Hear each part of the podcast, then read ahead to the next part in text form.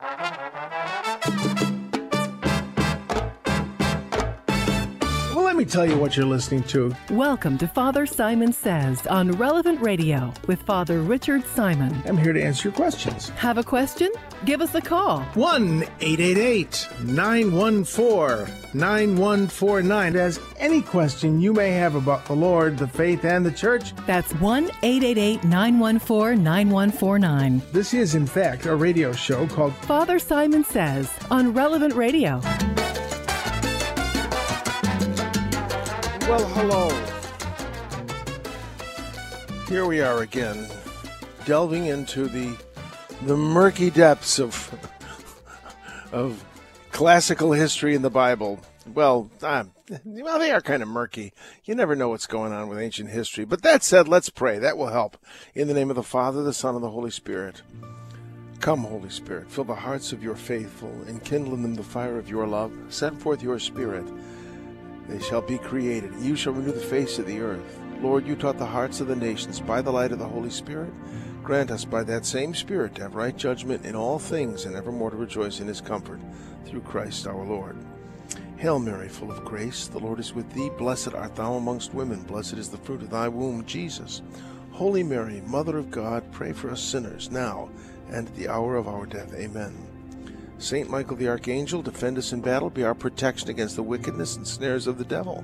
May God rebuke him, we humbly pray, and do thou, O Prince of the heavenly host, by the power of God cast into hell Satan, and all the evil spirits who prowl about the world seeking the ruin of souls. Amen. In the name of the Father, the Son, and the Holy Spirit. Well, all right, let's open the big book on the coffee table, the Bible. I wonder if people still keep their Bibles on coffee tables. When I was a kid, you might have a I don't think we even had a coffee table. Never mind. Do people still have coffee tables? The voice in my head just said, people still have coffee tables? Yeah, where else do you put your feet when you're watching television? All right, moving along here. We are in Second Corinthians. It was live? Oh, good. The voice in my head is live. Moving along, 2 Corinthians, the 11th chapter, the first verse. Again with the brothers and sisters. When you hear them say, brothers and sisters, it's not in the text. That's just, that always amazes me because to me, oh gosh, I grind this axe all the time, but it's sort of, yeah, we need to get an axe sound effect for the axes I grind. This is, you know, it cuts the scripture up into little snippets.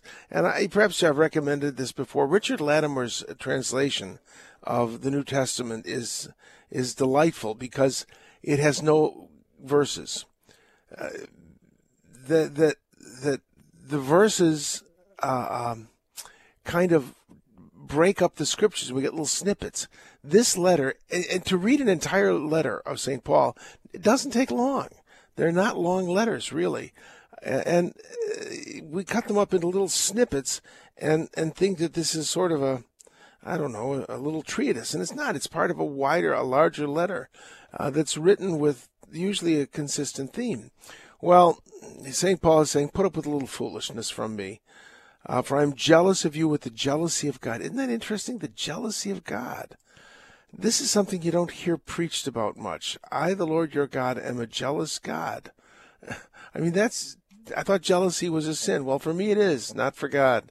Because you see, God made everything, and he has the right to be jealous.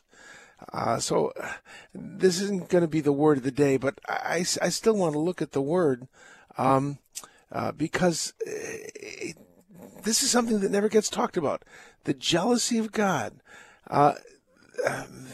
It's a verb in Greek. It's not an adjective. I am jealous. Jealous is an adjective, but it's a verb. Zelo. I jealous. I jealous you. The word itself means to be eager to possess. I want to possess you. Zelo, as it means to bubble over, to burn with zeal. It's a funny word. In Greek, zelo. So it's a strong word. Then we look at let's look at the Old Testament text. I think I can find it right here. Okay, no, I can't find it right here. Yes, it's in the Well, let me look that up here. Oh dear, I'm going to hear that music again. I, the Lord your God, and see, I told you, am a jealous God. Okay, Exodus 25. There we go. You shall not make for yourself an idol. Now, this is a very specific word. It doesn't forbid, I don't believe it forbids statuary, but it forbids the making of foreign gods. I, the Lord your God, and then the fifth verse is Exodus 25. I, the Lord your God, am a jealous God, visiting the iniquity of fathers on their children to the third and fourth generation of those who hate me, but showing my devotion to the thousand generations of those who love me. I, the Lord your God, am a jealous God? Ooh, that's amazing. This is a consistent theme that God owns us. He desires to own us, and Saint Paul is saying that he has that same zeal for us. I'm jealous of you with the jealousy of God, since I betrothed you to one husband to present you as a chaste virgin to Christ. But I'm afraid that as the serpent deceived Eve by his cunning, you may be corrupted. Someone comes and preaches another Jesus than the one we preach. You receive a different spirit from the one we received. You'll put up with it. Very interesting that the same things that are going on in the church today were going on in the church then. Do you ever have deja vu, Mrs. Lancaster? I don't think so, but I could check with the kitchen. Yes, that's a funny line from Groundhog Day, a great movie, but and actually pretty moral one. Now this is a kind of interesting verse coming up here. Where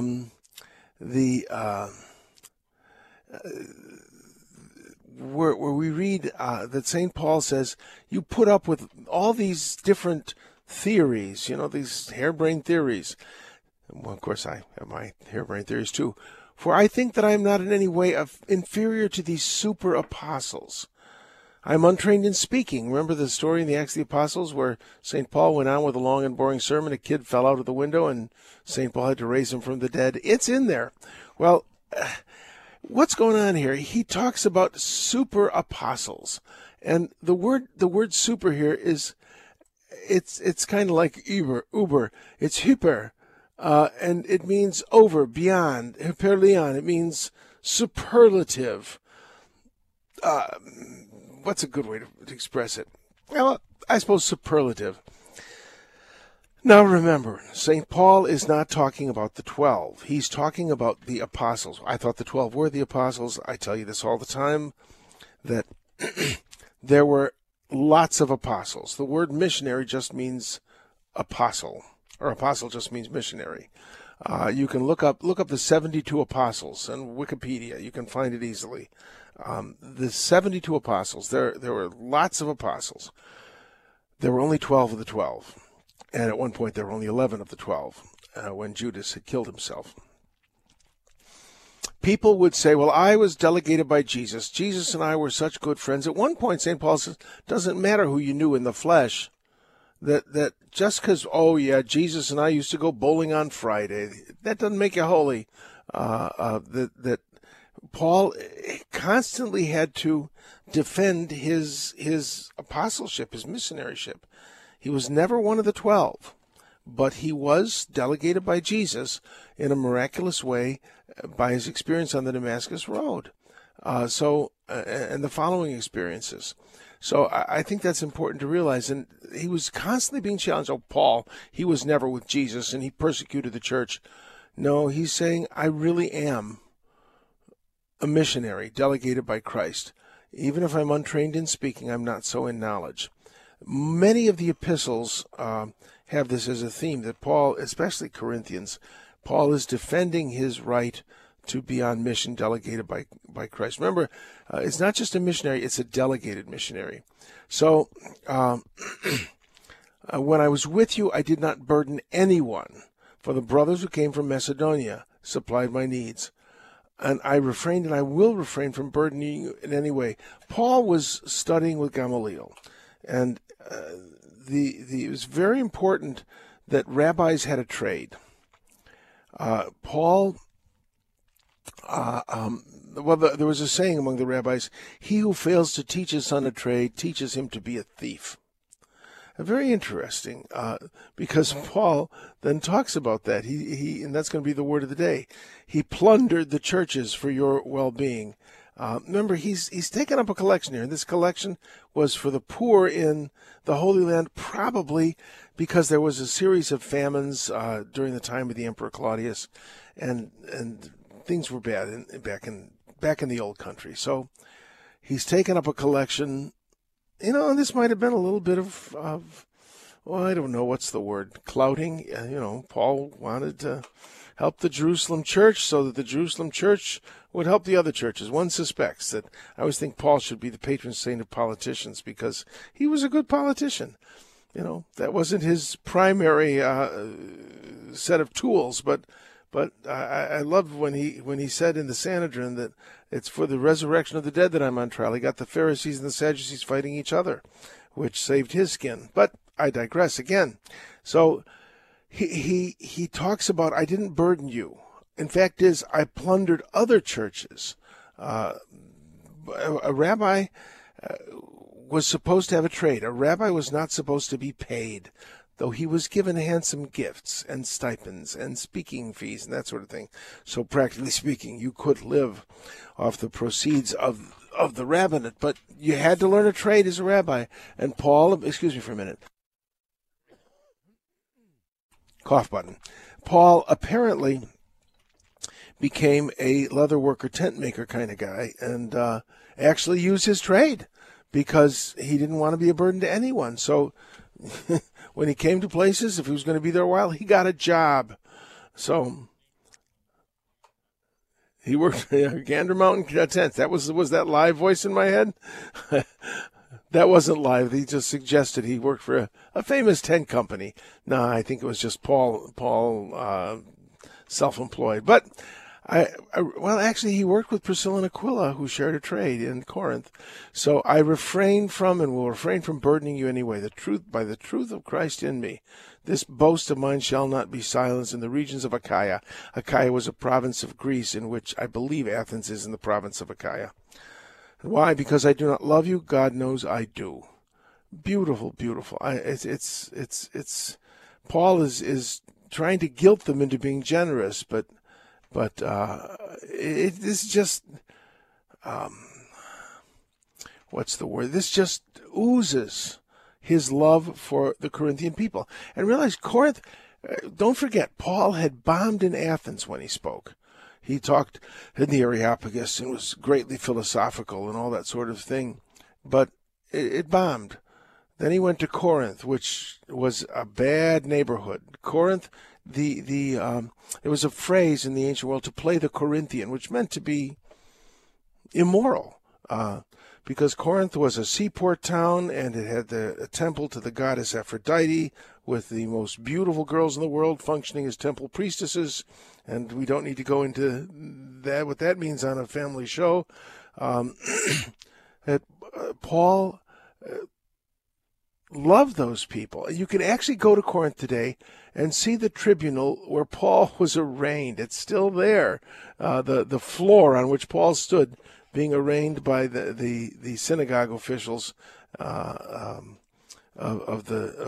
community. So it just is about the love he had for these people. Well, let's quickly go to the gospel. I don't think I have the time to go into the Our Father greatly, but I do want to clear something up. Matthew 6, 7 to the 15th chapter is the gospel. And Jesus said to his disciples, in praying, do not babble like the pagans, who think they will be heard because of their many words. Do not be like them. Your Father knows what you need before you ask him. Oh, I'm going to have to spend some time on this. First of all, maybe you've heard me say all these things. I say these things again because I need to hear them. people accuse Catholics of babbling on. We say the rosary, and we have litanies, and we have all these long prayers. Don't forget that the Psalms do that. For his great love is without end. For his great love is without end. For his great love is without end. Aren't they babbling on? Aren't they? Isn't that kind of a litany? No, it's not. I believe this refers to a specific practice. You can find this in the Acts of the Apostles when they burned the magic books and amulets in Corinth or in Ephesus. Paul's preaching was so effective. Ephesus was a religious center, and for religion, read practical voodoo. The ancients believed that if you could say the name of a bigger demon than the demon that was possessing your client, the smaller demon would get scared and leave. It was a method of exorcism. And they would have these long lists of names, some of which were nonsense, just in case they hit on the secret name of a demon that would scare the little demon. And really stupid. And it's don't do this at home. It's doesn't work, and it can be dangerous. So that's how they babbled on. He's talking about the ancient practice of exorcism. Don't be like them. Your Father knows what you need before you ask him. Well, then why ask? Isn't God going to do it anyway? No, that's the point of this. God is not going to do what he wants unless we ask him. God is not going to do what he wants unless we ask him. Some people say pagans pray to get the gods to do what they want. Christians, we pray so that we'll do what God wants. That's not true either, I don't think. No, again, where's the salt shaker? Take it with a grain of salt. That, of course, we ask God for things, and he's generous if it's appropriate for our salvation. But what we really do in prayer is give God permission to do what he wants. That's thy kingdom come, thy will be done. Isn't his will going to be done anyway? No, it's not.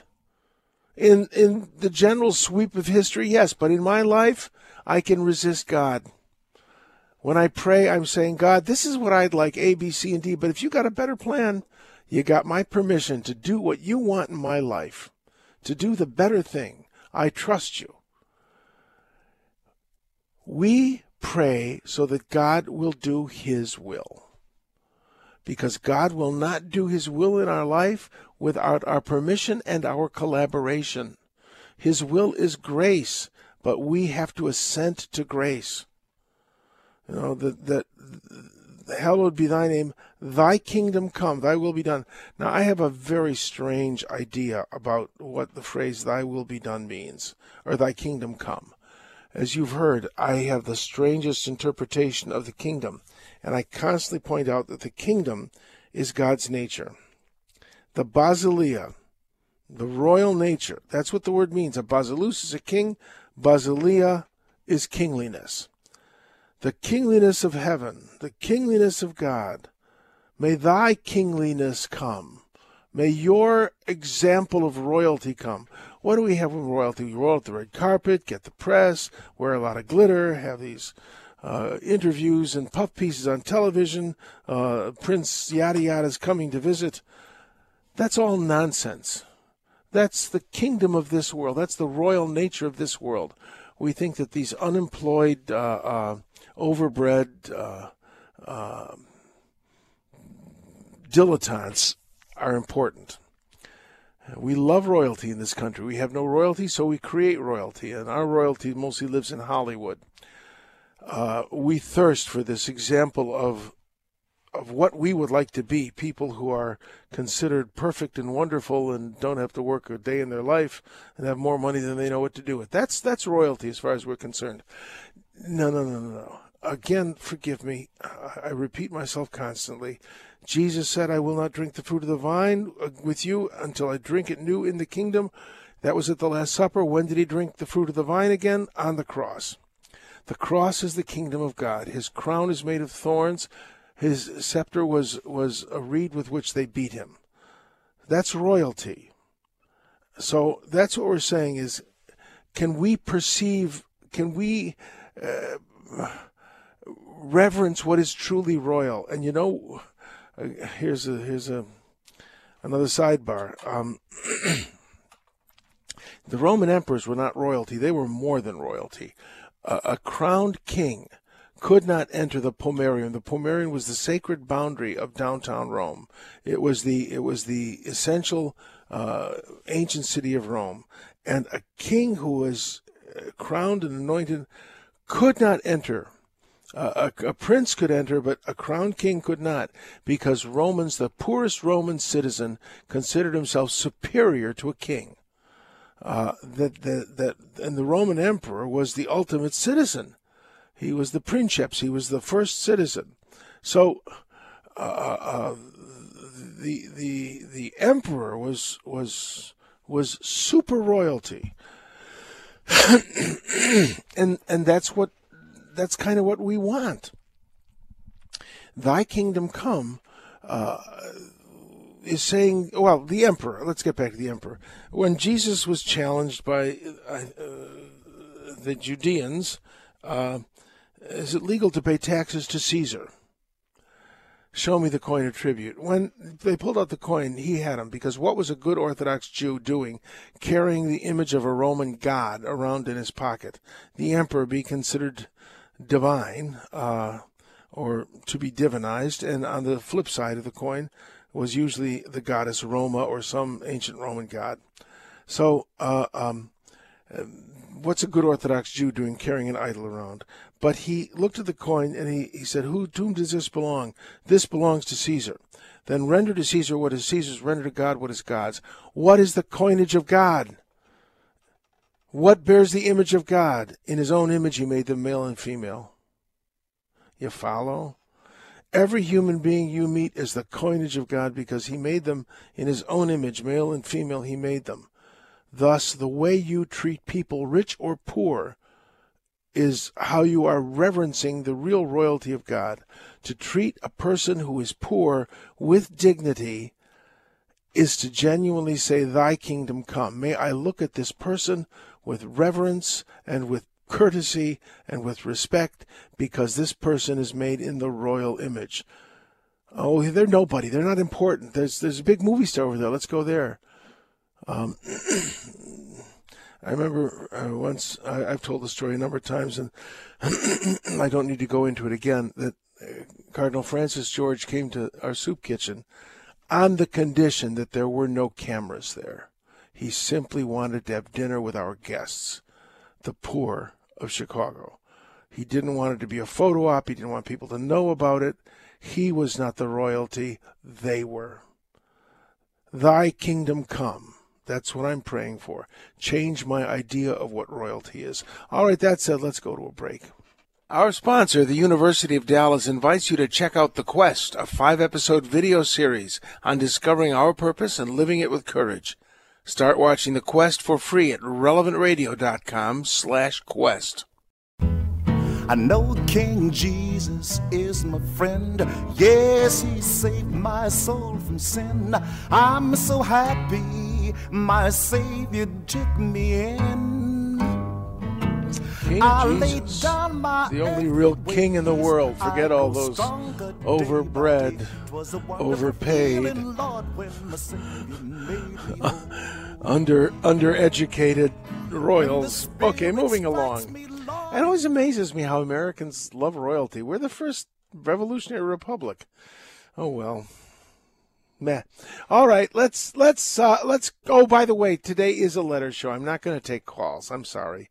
That catching up on letters and doing stuff, and so, you know, I got a gazillion letters. All right, let us then go to letters. All right, now I think I mentioned at some point I do include in letters people who call in and can't stay on the line. This is from Vera from Blair, Wisconsin. And what is meant by the Son of Man in 9:35, in John 9:35? It refers to Daniel.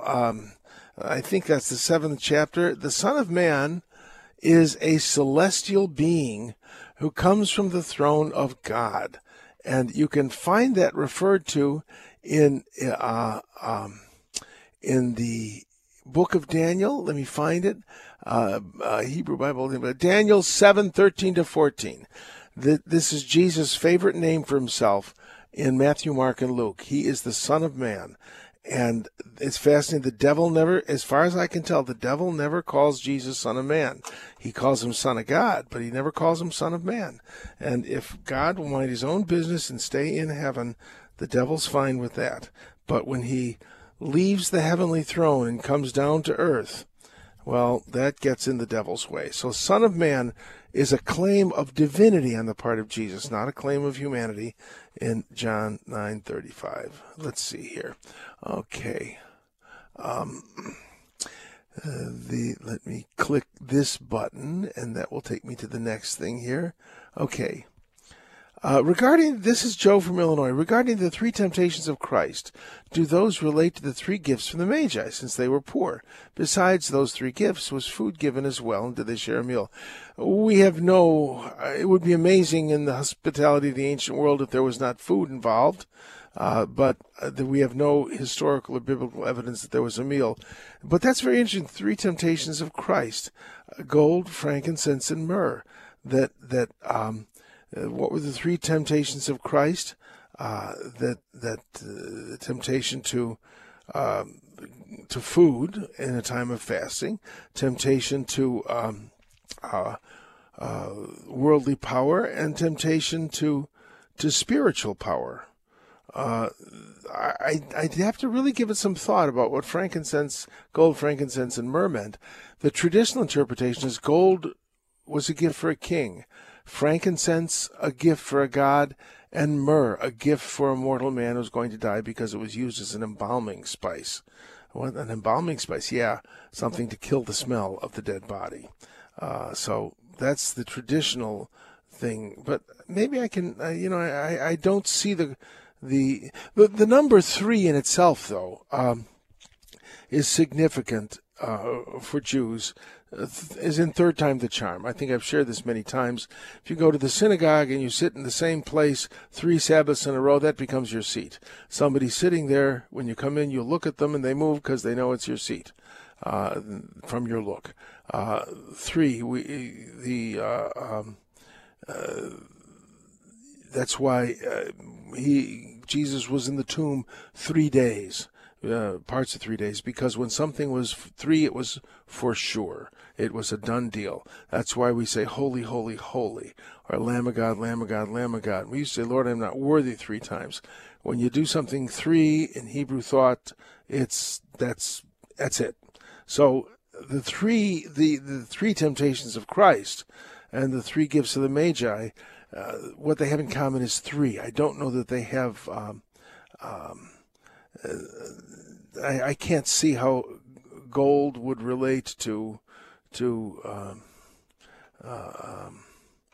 one of the temptations, maybe kingly power, frankincense. Well, I mean, in a way, they maybe do. Frankincense is supernatural power, and well, myrrh is about the powerlessness we face in front of death. So. That might have to do with bread. As long as you eat, you don't die. I don't know. I'm stretching it there, but it's an interesting question. So thanks, Joe. It's one I'm going to have to ponder. Okay. This is Joe from Illinois. Is there an account where St. Joseph or Mary had any temptations as well? Well, Joseph certainly... I think we can say would have been tempted with. Remember, the word tempt and test is the same exact word in Greek. And Joseph showed who he was, that he was a righteous man, because he did not want to put the Blessed Mother to shame. And Simeon said prophetically to our Blessed Mother, a sword will pierce your heart to reveal the thoughts of many hearts. Mary herself, in a sense, was to become a test for people. And I think she is. You know, if you don't love the Blessed Mother, you don't end up loving the church. I really believe that. She is the icon of the church. And if you can't stand the Blessed Mother, well, you can't stand the church, because she's the icon of the church. The church is bride and mother. So in that sense, in the sense of testing, those two accounts are in the Bible, but that's as close as I can get, Joe. So good question, though. Thanks. Let's see here. This is whose house was the Passover, Last Supper? Where did it take place? Well, the tradition is, from the early days of the church, that it took place in the house of the mother of John Mark. This is the mother of Mark. She was a woman of some means, and it was in a nice part of town, not too far from the high priest's house. That's apparently where it took place. So that's the tradition that comes to us from the early church. Okay, now let's see here. This is kind of interesting. This is from Mr. John L. in Chicago. Was Mary destined from the beginning of creation to be the Theotokos?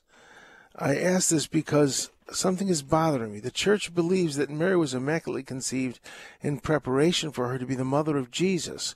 But did Mary have free will to refuse the angel Gabriel's request? What if Mary said no? Would God then have had to let another woman become immaculately conceived in order to be the mother of Jesus? After much research, I'm leaning toward the Eastern Orthodox belief that Mary was not immaculately conceived, but became purified at the moment that she agreed to the angel's request. You know, the Theotokos, that means the God-bearer. Was she destined to this? You know, we all have a destiny. None of us have a fate. And I like to point out, Mary is the one of three people in the Bible immaculately conceived. Adam and Eve were conceived without the results of original sin, albeit conceived in the mind of God. Our Lord Jesus was, of course, conceived without the effects of original sin, and he inherited from his mother the humanity of full humanity, but it was the humanity of Adam and Eve before the fall. So, that said, when you're dealing with God, you can't really use before and after.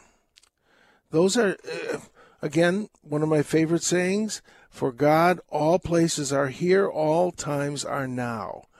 God did not fate Mary to be perfect. She could have said no, but she didn't. God didn't have to anticipate that. God doesn't think. He knows. God doesn't have to think. He knows. And thus, he, beholding all of human history as one moment, He made the offer of immaculate conception to Adam. He made the offer of immaculate conception to Eve. They both said no. Third time's the charm. The third person in human history to whom he made the offer of immaculate conception was Mary, and she accepted it. You know, so in a sense, our Blessed Mother, I don't know if I want to say this, but she was the Lord's fallback position, in a sense. He knew that Adam and Eve were not going to say yes to their immaculate conception and that he would have to send a Savior, and he knew that this virgin princess of the royal house of David would say yes. So he had a more perfect plan than Adam and Eve could conceive. So when you're dealing with Adam and Eve, or when you're dealing with God, you can't say before and after. Did he know before? No, he didn't know before. He knew. He knows. He didn't knew. He knows. I hope that helps. There we go. All right. Dear Father Simon, how can you say that a person can attend the reception for a second wedding even though he would not attend the church service? Attendance at a wedding reception signals acceptance of the marriage. Should Thomas More have gone to Henry VIII's wedding reception even though he skipped the church service? Jesus said, if you are ashamed of me, I will be ashamed of you. We cannot be ashamed of our Catholic beliefs even if it costs us something.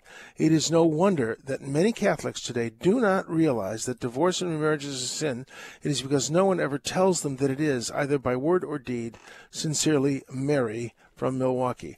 Mary, if you listen carefully to what I said that you must make, before you have anything to do with the reception, you must make your position known. Thomas More did not make his position known because it would have cost him his head. Until he was convicted, he did not make his position known.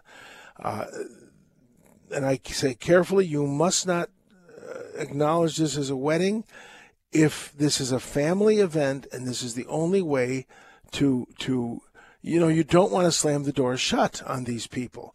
You want them to be saved. And so often, remember that the scripture also says that human anger does not work the righteousness of God, that I can get all huffy about this and I can dig in my heels and I'm not doing any good for people. The question is, to love is to will the good of someone. Is going to the reception after you have said, I can't go along with the marriage. I'm coming to the reception because I love you. And you give them a Bible or a beautiful picture of the Blessed Mother or a beautiful crucifix to remind them of God in their home. And that way you keep the door open. Having made your position known that you don't approve, that you don't agree with the wedding, you don't regard this as a wedding, you don't wrap the gift in wedding paper, you don't have a wedding card, and you've made your position clear. To me, that is the great difference. It's saying, I don't agree with you, I don't support you in this, I love you and will not stop talking to you. I think that it is a great shock to young people to hear that, you mean divorce is a sin? Or divorce and remarriage, rather, is a sin? They are so badly educated. No, you got to make your position clear, and you can't be ashamed. You're right. You can't be ashamed of Christ. But on the other hand, to say to the sinner, that Jesus consorted with a woman who'd been married 5 times, and the husband she had now was not hers. And in the story of the Samaritan woman, Jesus accepted her hospitality. And asked her for her help. He didn't shut the door closed, but he was very clear about the one you have now is not yours. So it's a fine line to walk, but what good are you going to do? Will your not going bring a person closer to Christ? I think not going to the wedding and making it clear why not reminds them that Christ is involved in this. Whereas going briefly, and I would go briefly. I wouldn't even, and I would not dance. Do not dance at a second wedding reception. I would say do not even have a glass of wine. Don't toast it. If there's a toast, don't toast it. You are there simply to express your love for this person who has fallen into sin. Don't dance. Don't raise a glass in a toast. Why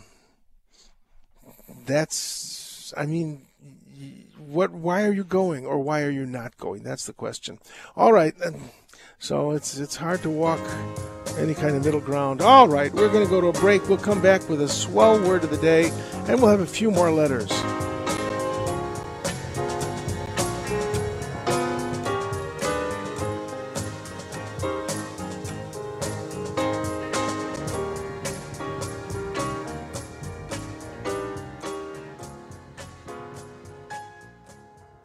Our sponsor, the University of Dallas, invites you to check out The Quest, a 5-episode video series on discovering our purpose and living it with courage.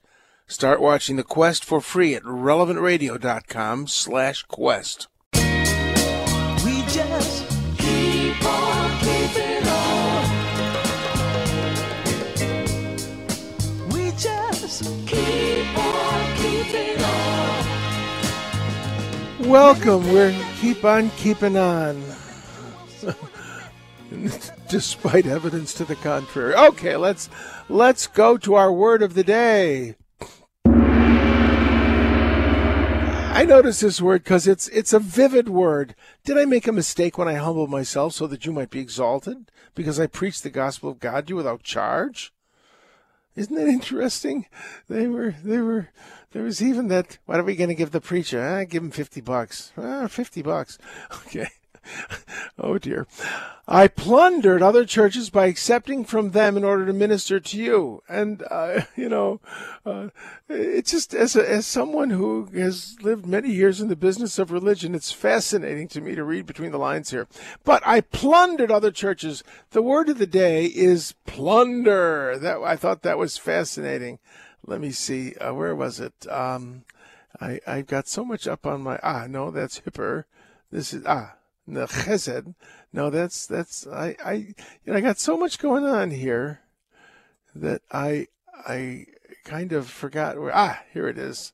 No, that's jealousy. I've got so much going on here. Well, the word plunder is, as far as I can tell, really means plunder. It's a very vivid word, which of course I pulled up and now have lost where I put it. Okay, we'll get it. Okay, let me put that in again. Okay, I'm putting it in. No, that's Super Apostles. I really did look it up. Now I've lost it. Me and computers, I don't get along with them very well. Something horrible has happened. No, not that horrible. It'll just take a second. That's Ned Flanders. Which episode of The Simpsons is that in? This is the worst day of my life. It's the worst day of your life so far. That's funny. I shouldn't even mention The Simpsons. It's not always the most moral show, so I can't really recommend it. I remember a mother came to me. I quoted The Simpsons in a sermon, believe it or not, and I know you find that hard to believe, but this woman came in with her son who asked the question, who's a homeschool kid, if we're not allowed to watch The Simpsons, how come you just mentioned The Simpsons? Well, I said, because there's some things that adults can watch that children shouldn't. And that's true. I've made a huge mistake. Yes. Well, no, it wasn't. That was the right thing to say. The mother smiled and continued coming to the parish. All right, here we go. It can mean rob, but it really does mean to plunder. It's to take spoils of war. It's the right of seizure. We don't think of this. In elections in the 19th century, they would say, to the victor go the spoils. In other words, if you won the election, the government was yours and you could pass it out to your friends and family. And that was legal and acceptable then. Well, that's the idea. The word is sulau. And it literally means to strip and take spoils of war. So it's a very vivid term, and it's well translated here. I plundered other churches. So I thought that was interesting. All right, well, let's go back to, I think a lot of things are interesting. Let's go back to letters. All right, this is from Michael in San Diego. Can you explain how we have such significant differences in Bible translations, which were derived from geographic regions, and how the Catholic Church uses ones which were further from the origins of Christianity? That's simply not true. The Codex Vaticanus is a very good text, and I don't know where you're coming from, Michael, that you really think that the text we're using isn't accurate. Translations change constantly because words change constantly. English is an amazingly fluid language, and something most people don't realize about English, I believe this is true, it is the most vocabulary-rich language in the world. So you've got 5 words for everything. Chalice, cup, drinking vessel. Which one is it? Well, chalice. Why did you pick that word? Well, because it's in, I don't know, that's the word I picked. A door, portal, entry. Why did you pick portal? It sounds better. I remember a woman not long ago talked about the difference between, she liked the older and more traditional version, Hail Mary, full of grace, the Lord is with thee, blessed art thou amongst women. It was more elegant. It was more traditional. No, amongst is a newer word than among, and we've simply gone back to among. I thought that was kind of interesting. English changes constantly because it has so many words, and it has the habit of making verbs out of nouns and nouns out of verbs. So the translation problem is one thing. But the I know no translator who doesn't translate by his own prejudice, including me. There are some that are better than others. But the trick is to find out what that word meant to the contemporaries. This is a big deal. So I don't know if that helps at all. The written record, the originals, are unchanged. We never monkey with this. The translations change, but the originals do not. So at any rate, Michael, I hope that helps. Translation is always a problem in any situation. Okay. All right. Let's see here. This is somebody. Terrence sent me a letter in snail mail. My concern about today's spoken written language is chiefly about faith seeking understanding in the modern world. The ratio of my daily learning to that of attempts to share that which I think I know I should be at least 10-1. I hope I didn't come across. Let me tell you about when people send me actual snail mail letters. I get them much later, and I respond to them much more slowly. I do get a lot of letters, and I simply can't respond to all of them. So, you know, that's a problem. So I'm not sure that I got your letter, Terrence. Again, if you have a question, the best way to do it, and eventually I do get to it, is the website at Relevant Radio. Okay. All righty then. Okay. Oh, well, I was wrong. I think it was an email letter. Oh, no, it was a snail mail letter. Okay. Let's see. Let's see here. Okay. Let me go to this letter. Why do priests pour such a tiny drop of water into the chalice, but they poured the wine before the consecration because they don't want to dilute the precious blood? They've been trained that way. In the ancient world, wine was always mixed with water.